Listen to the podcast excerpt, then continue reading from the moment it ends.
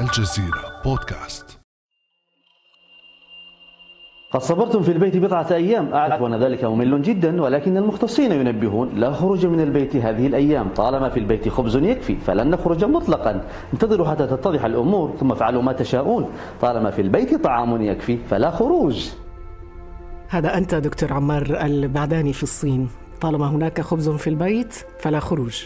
هذا المقطع دعتني إلى تسجيله الحكومة الصينية لحث الناس على البقاء في المنازل ولكنهم عندما طلبوا مني تسجيل هذا المقطع قالوا لي نريده أن يكون خلال 15 ثانية فقط. كان ذلك تحديا في الحقيقة بالنسبة لي لأن الناس يحتاجون إلى رسالة قصيرة ولكنها مفيدة. كانت تلك الكلمات المفتاح لنجاح التجربة الصينية في احتواء انتشار كورونا. فبعد ثلاثة أشهر لم ترصد الصين ومدينة ووهان بؤرة تفشي كورونا أي حالة إصابة محلية جديدة وذلك للمرة الأولى منذ ظهور الوباء. وبينما تواصل دول العالم إغلاق الحدود وتقييد التجمعات بدأت الحياة تعود إلى طبيعتها تدريجيا في عدد من المدن الصينية. فكيف يمكن لبقية دول العالم الاستفادة من التجربة الصينية في مواجهة كورونا واحتوائه؟ بعد أمس من الجزيرة بودكاست. أنا خديجة بن جنة.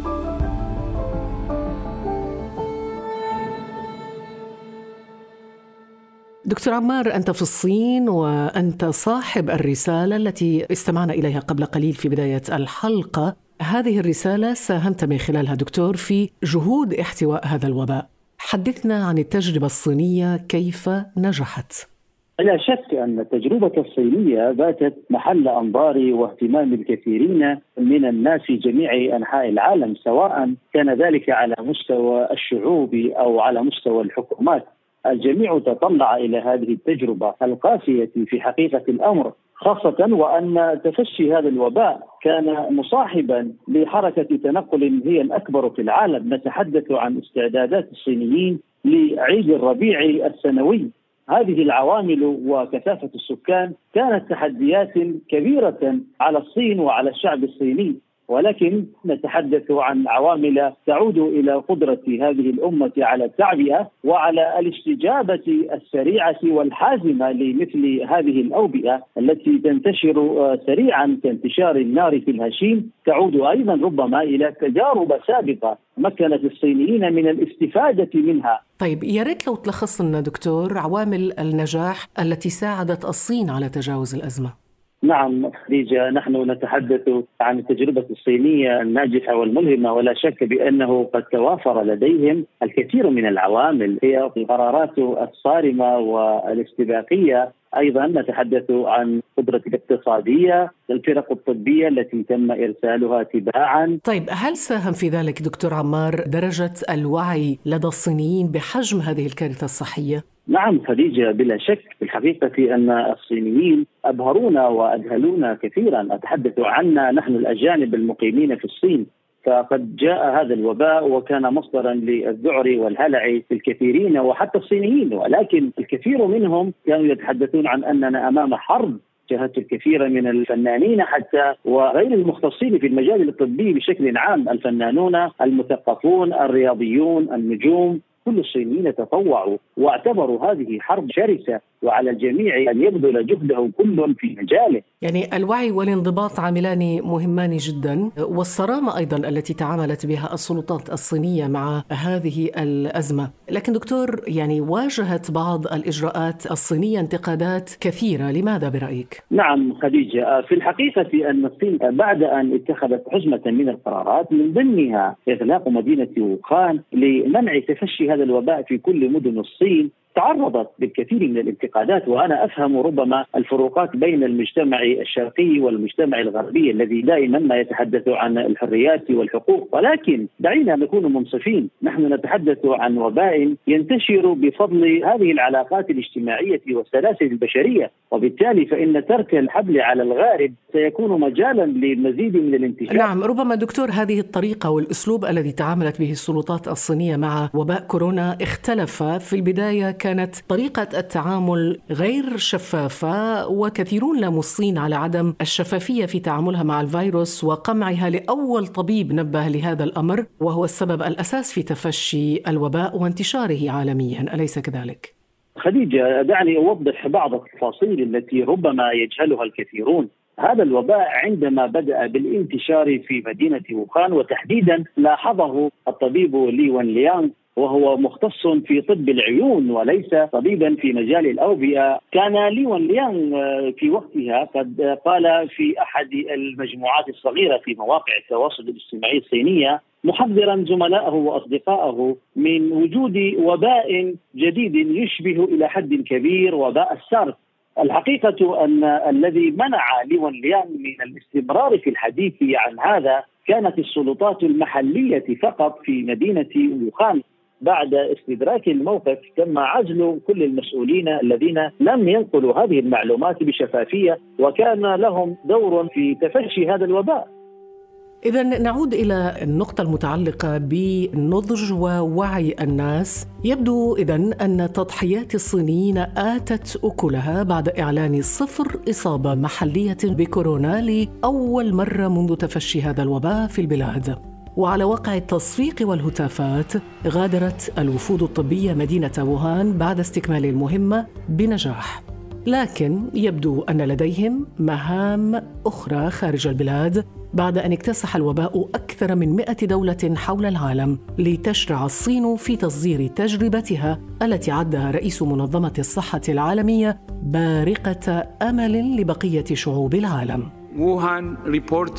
لم تعلن ووهان أي إصابة جديدة للمرة الأولى منذ ظهور الوباء وهي بذلك تمنح أملا لبقية العالم لأنها أظهرت أن الوضع الأكثر خطورة قابل للتحول.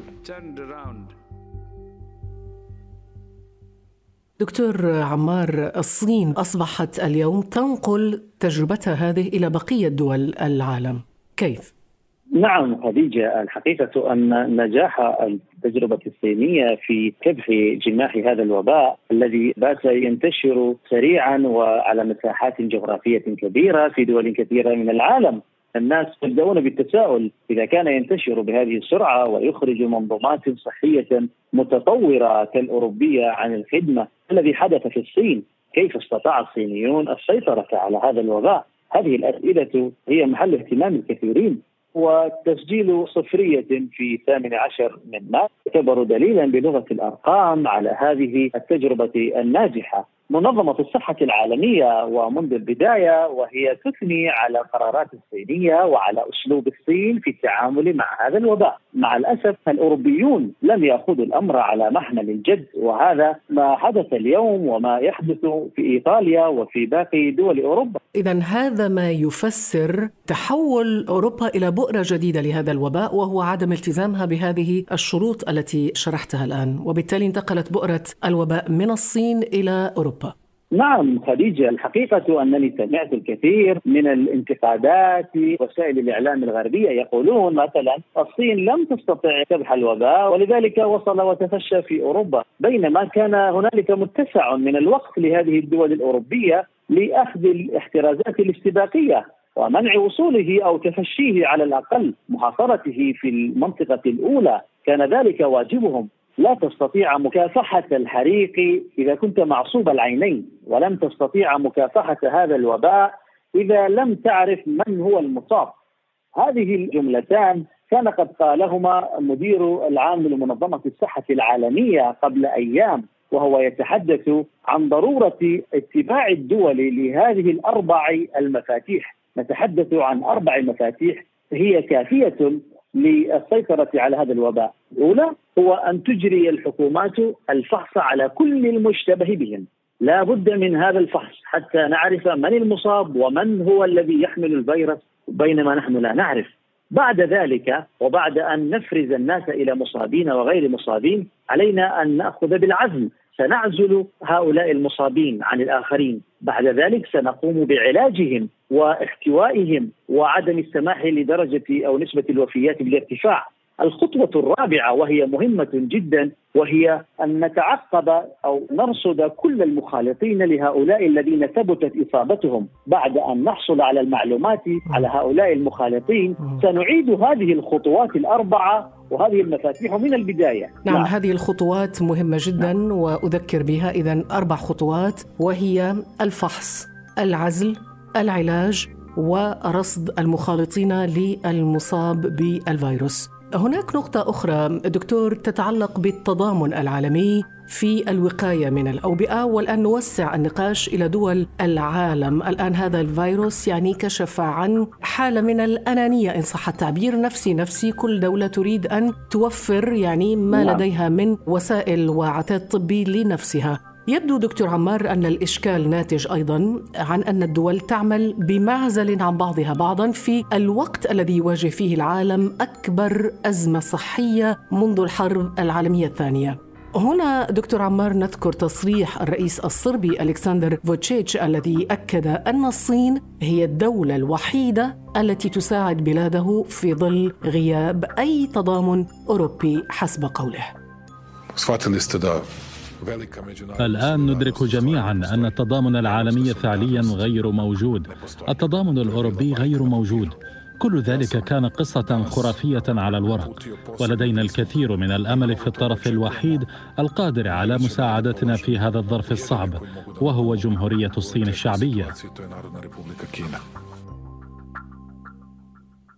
إذا دكتور عمار الصين أصبحت تصدر خبرتها للعالم وصربيا خير دليل يعني الكلام الذي قاله الرئيس الصربي وكأنه يبكي كان هناك حشرجة في صوته وهو يقول أن الصين هي الوحيدة التي ساعدتنا في هذه الأزمة. إذا الصين تحولت إلى مصدر خبرات في هذا المجال.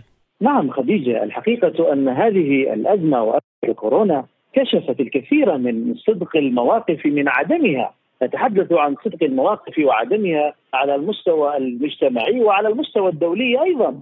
هنالك الكثير من الشعارات والكثير من المنظمات والكثير من الاتحادات لم تظهر حقيقتها في هذا الجانب بينما ظهرت مواقف أخرى تبعث على التأثر على التعلم من هذه التجارب. الصين الآن تصدر هذه التجربة وترسل أيضا الخبراء أرسلت الكثير من الخبراء إلى إيطاليا أيضا وما زالت ترسل الكثير من الخبراء إلى دول أخرى مثل العراق مثل إيران وقالوا بأنهم سيرسلون كل هذه المساعدات إلى أكثر من 80 دولة. طيب دكتور عمار إذا لا شك بأنه كورونا وباء سريع الانتشار وإن كان وباء غير فتاك وخير دليل على ذلك نسب الشفاء التي تجاوزت الستين بالمئة حول العالم. لو لخصنا أهم الدروس التي توجهها الصين للعالم اليوم بفعل الخبرة التي تراكمت لديها ماذا نقول؟ هنالك رسالتان مهمتان الحقيقة. نريد أن نتحدث عنهما. رسالتان مختصرتان. تقولان أولا أن الصين استطاعت أن تكبح جماح هذا الوباء. هذه بحد ذاتها رسالة تفاؤل لكل دول العالم من أنه رغم الهلع والخوف لكن هذا الوباء هنالك دولة نجحت في تجاوزه. النقطة الأخرى وهي تتحدث عن مسألة اللقاح والدواء. الصين لم تنتظر هذا اللقاح. إذا لا يجب علينا أن نعتمد أو نعول دائما على انتظار اللقاح الجديد أو دواء جديد فعال. طب نصيحة منك دكتور البعداني للمستمع العربي خصوصا أن مجتمعاتنا للأسف ليست بهذا المستوى الكبير من الوعي والانضباط ماذا تقول لهم؟ نعم خديجة في رسالتي لكل الإخوة في الدول العربية للحكومات وللشعوب أكررها مرة أخرى بالنسبة للحكومات أنا أفضل أن يعيشوا حالة من الاستنفار المتواصلة فإن الحفاظ على الأمن القومي وسلامة والصحة العامة هي بالمقام الأول مسؤولية الحكومات على الحكومات أن تلتزم فقط بالمفاتيح الأربعة. على مستوى الأفراد دكتور عمار ماذا يمكن أن تقول للناس خصوصا أنه شاهدنا بعض مقاطع الفيديو لأعراس وحفلات وناس ترتاد المقاهي وبشكل عادي ماذا تقول لهؤلاء؟ نعم خديجة على المستوى الشخصي والاجتماعي أريد أن أذكر كل الإخوة في الدول العربية بأن يتعلموا من التجارب والسيناريوهات المختلفة. هنالك سيناريو ناجح في الصين وهنالك سيناريوهات مؤلمة حدثت في أوروبا. لا نريد أن نصل إلى تلك المرحلة. في أوروبا رغم المنظومة الصحية المتطورة لكننا نتحدث عن نسبة إصابات ووفيات عالية جدا. ما بالكم بأننا نتحدث عن دولنا العربية ونحن بالتأكيد لن نصل إلى مستوى المنظومات الصحية الأوروبية. وبالتالي الوقاية خير من العلاج. علينا أن نلتزم. علينا أن ننضبط. هذه ليس فيها حرية شخصية لأن إصابتك قد تنقل هذا المرض للكثير من الناس. شكرا جزيلا لك دكتور عمار البعداني على هذه النصائح وأنت الطبيب الذي عايش التجربة الصينية في مواجهة وباء كورونا في مدينة إيو في الصين. شكرا جزيلا لك دكتور. شكرا جزيلا لكم. كان هذا بعد أمس.